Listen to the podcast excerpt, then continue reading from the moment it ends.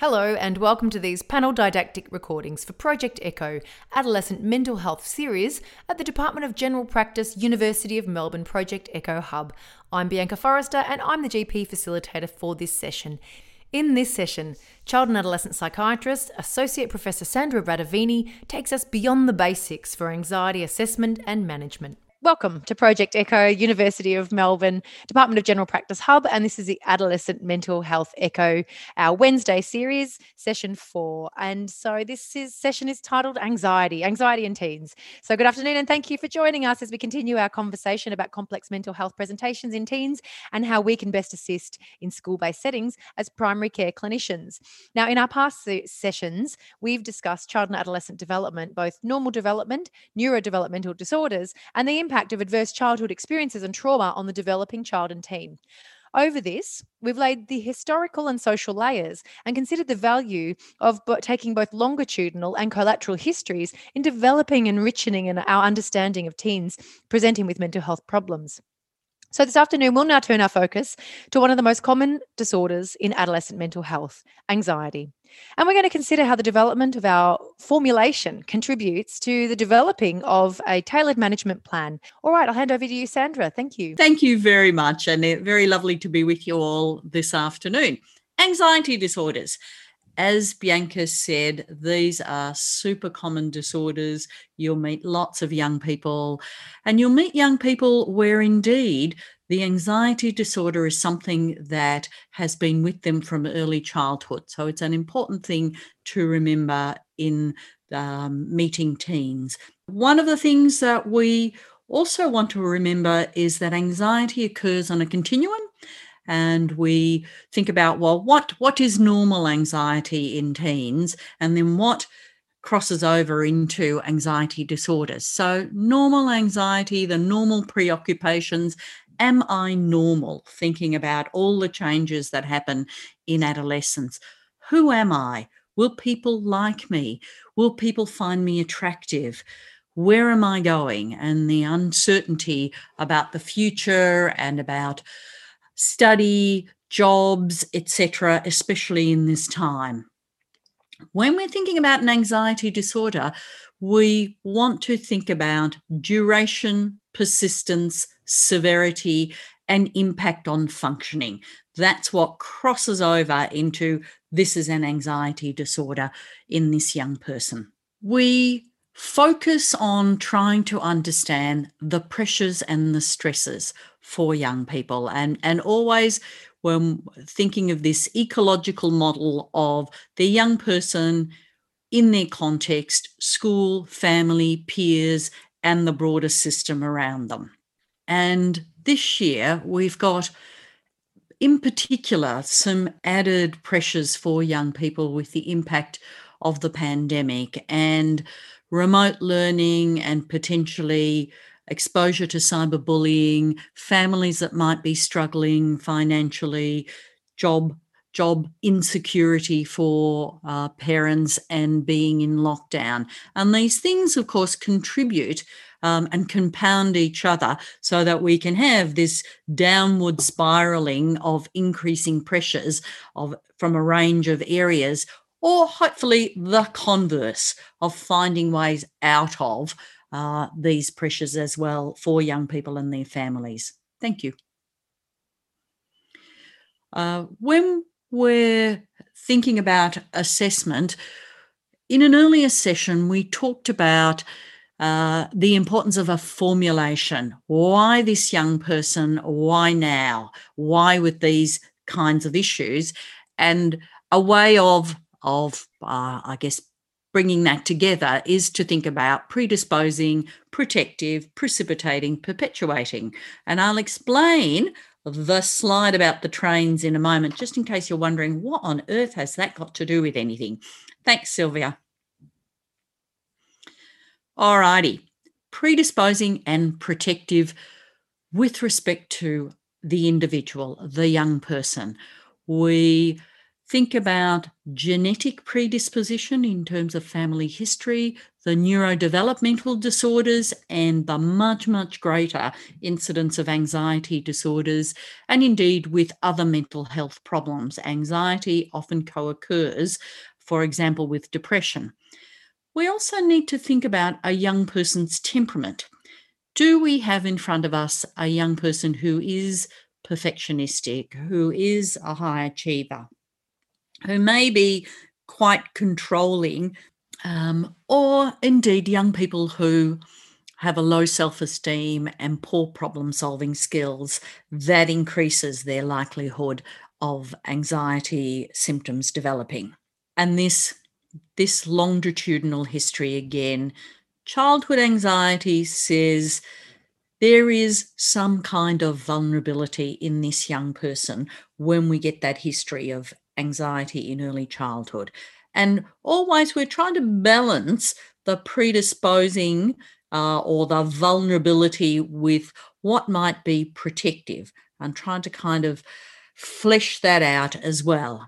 And when we're looking at families, we're doing the same thing. We're thinking about, well, this young person's family, uh, is there histories of disadvantage, is this a family who is struggling to be able to support a young person?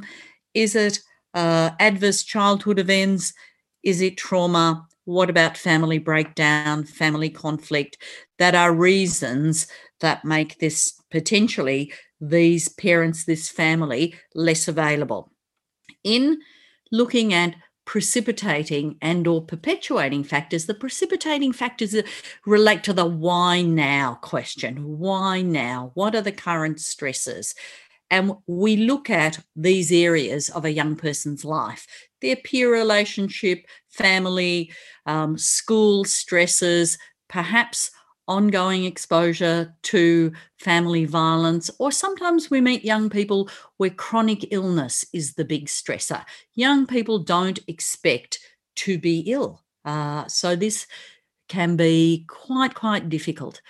And of course, the potentially beginning to experiment with drug and alcohol usage and again anxiety symptoms arising in that perpetuating are not um, not going as they should in terms of your interventions, we ask ourselves, what, what is it that's keeping this going?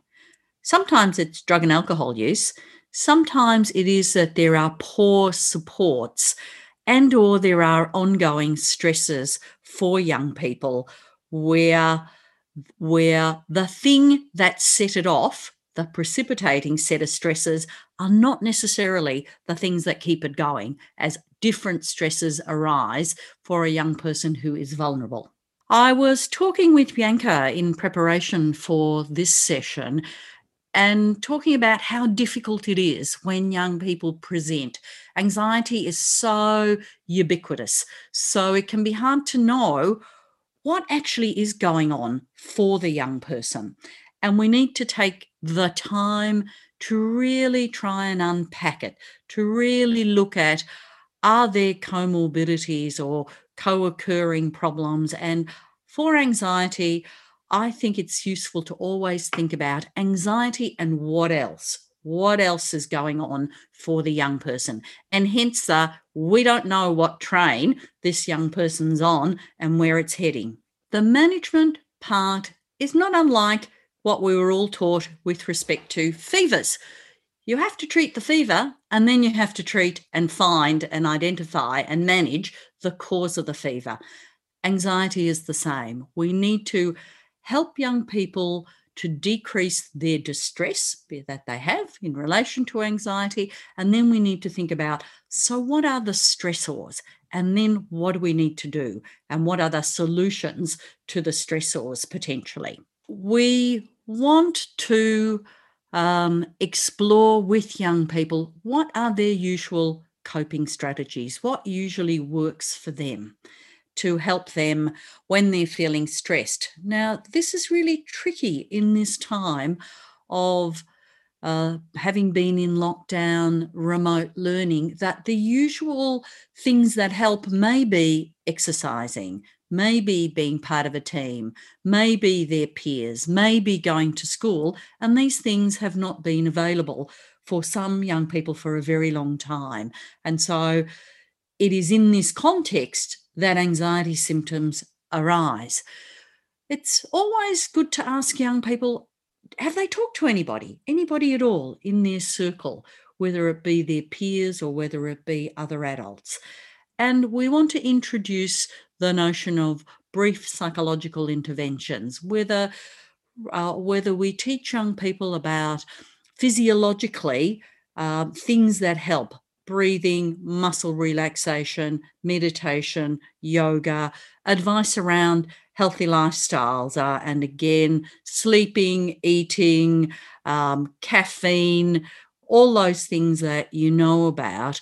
Um, and then really move to the helping them understand what a more formal cognitive behavioral therapy, what that might be about, and how that might help uh, a young person with anxiety.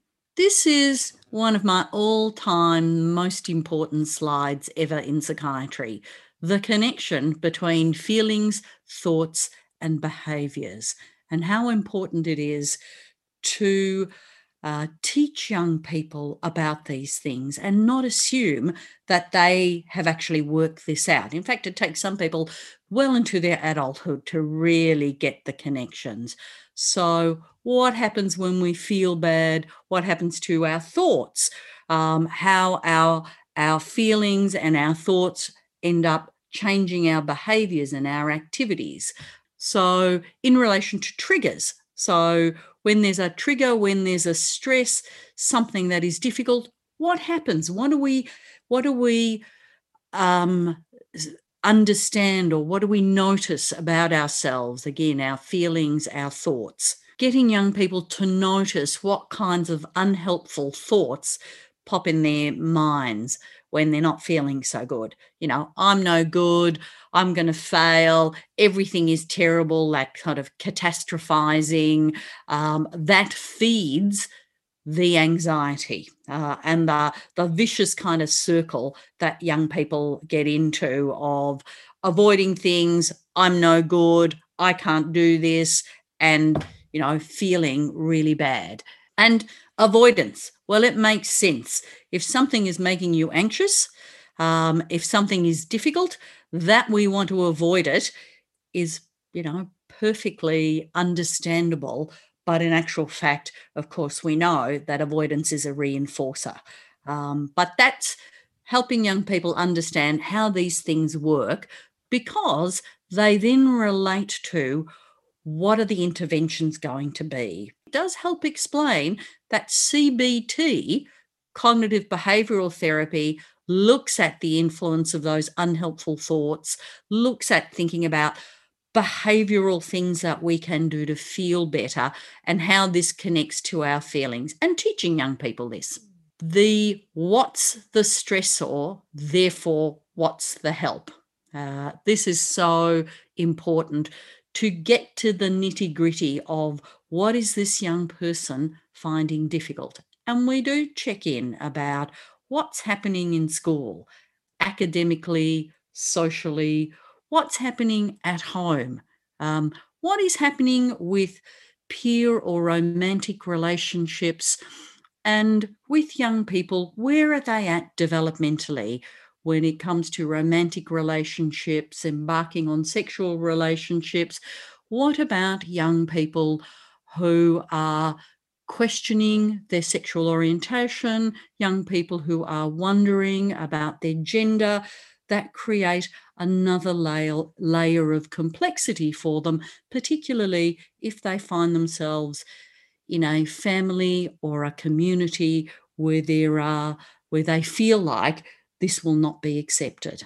And so, again, the image of the train. We have a giant big steam train and a teensy weensy little toy train. Psychological therapies is where it's at for anxiety, and pharmacological therapies play a little role.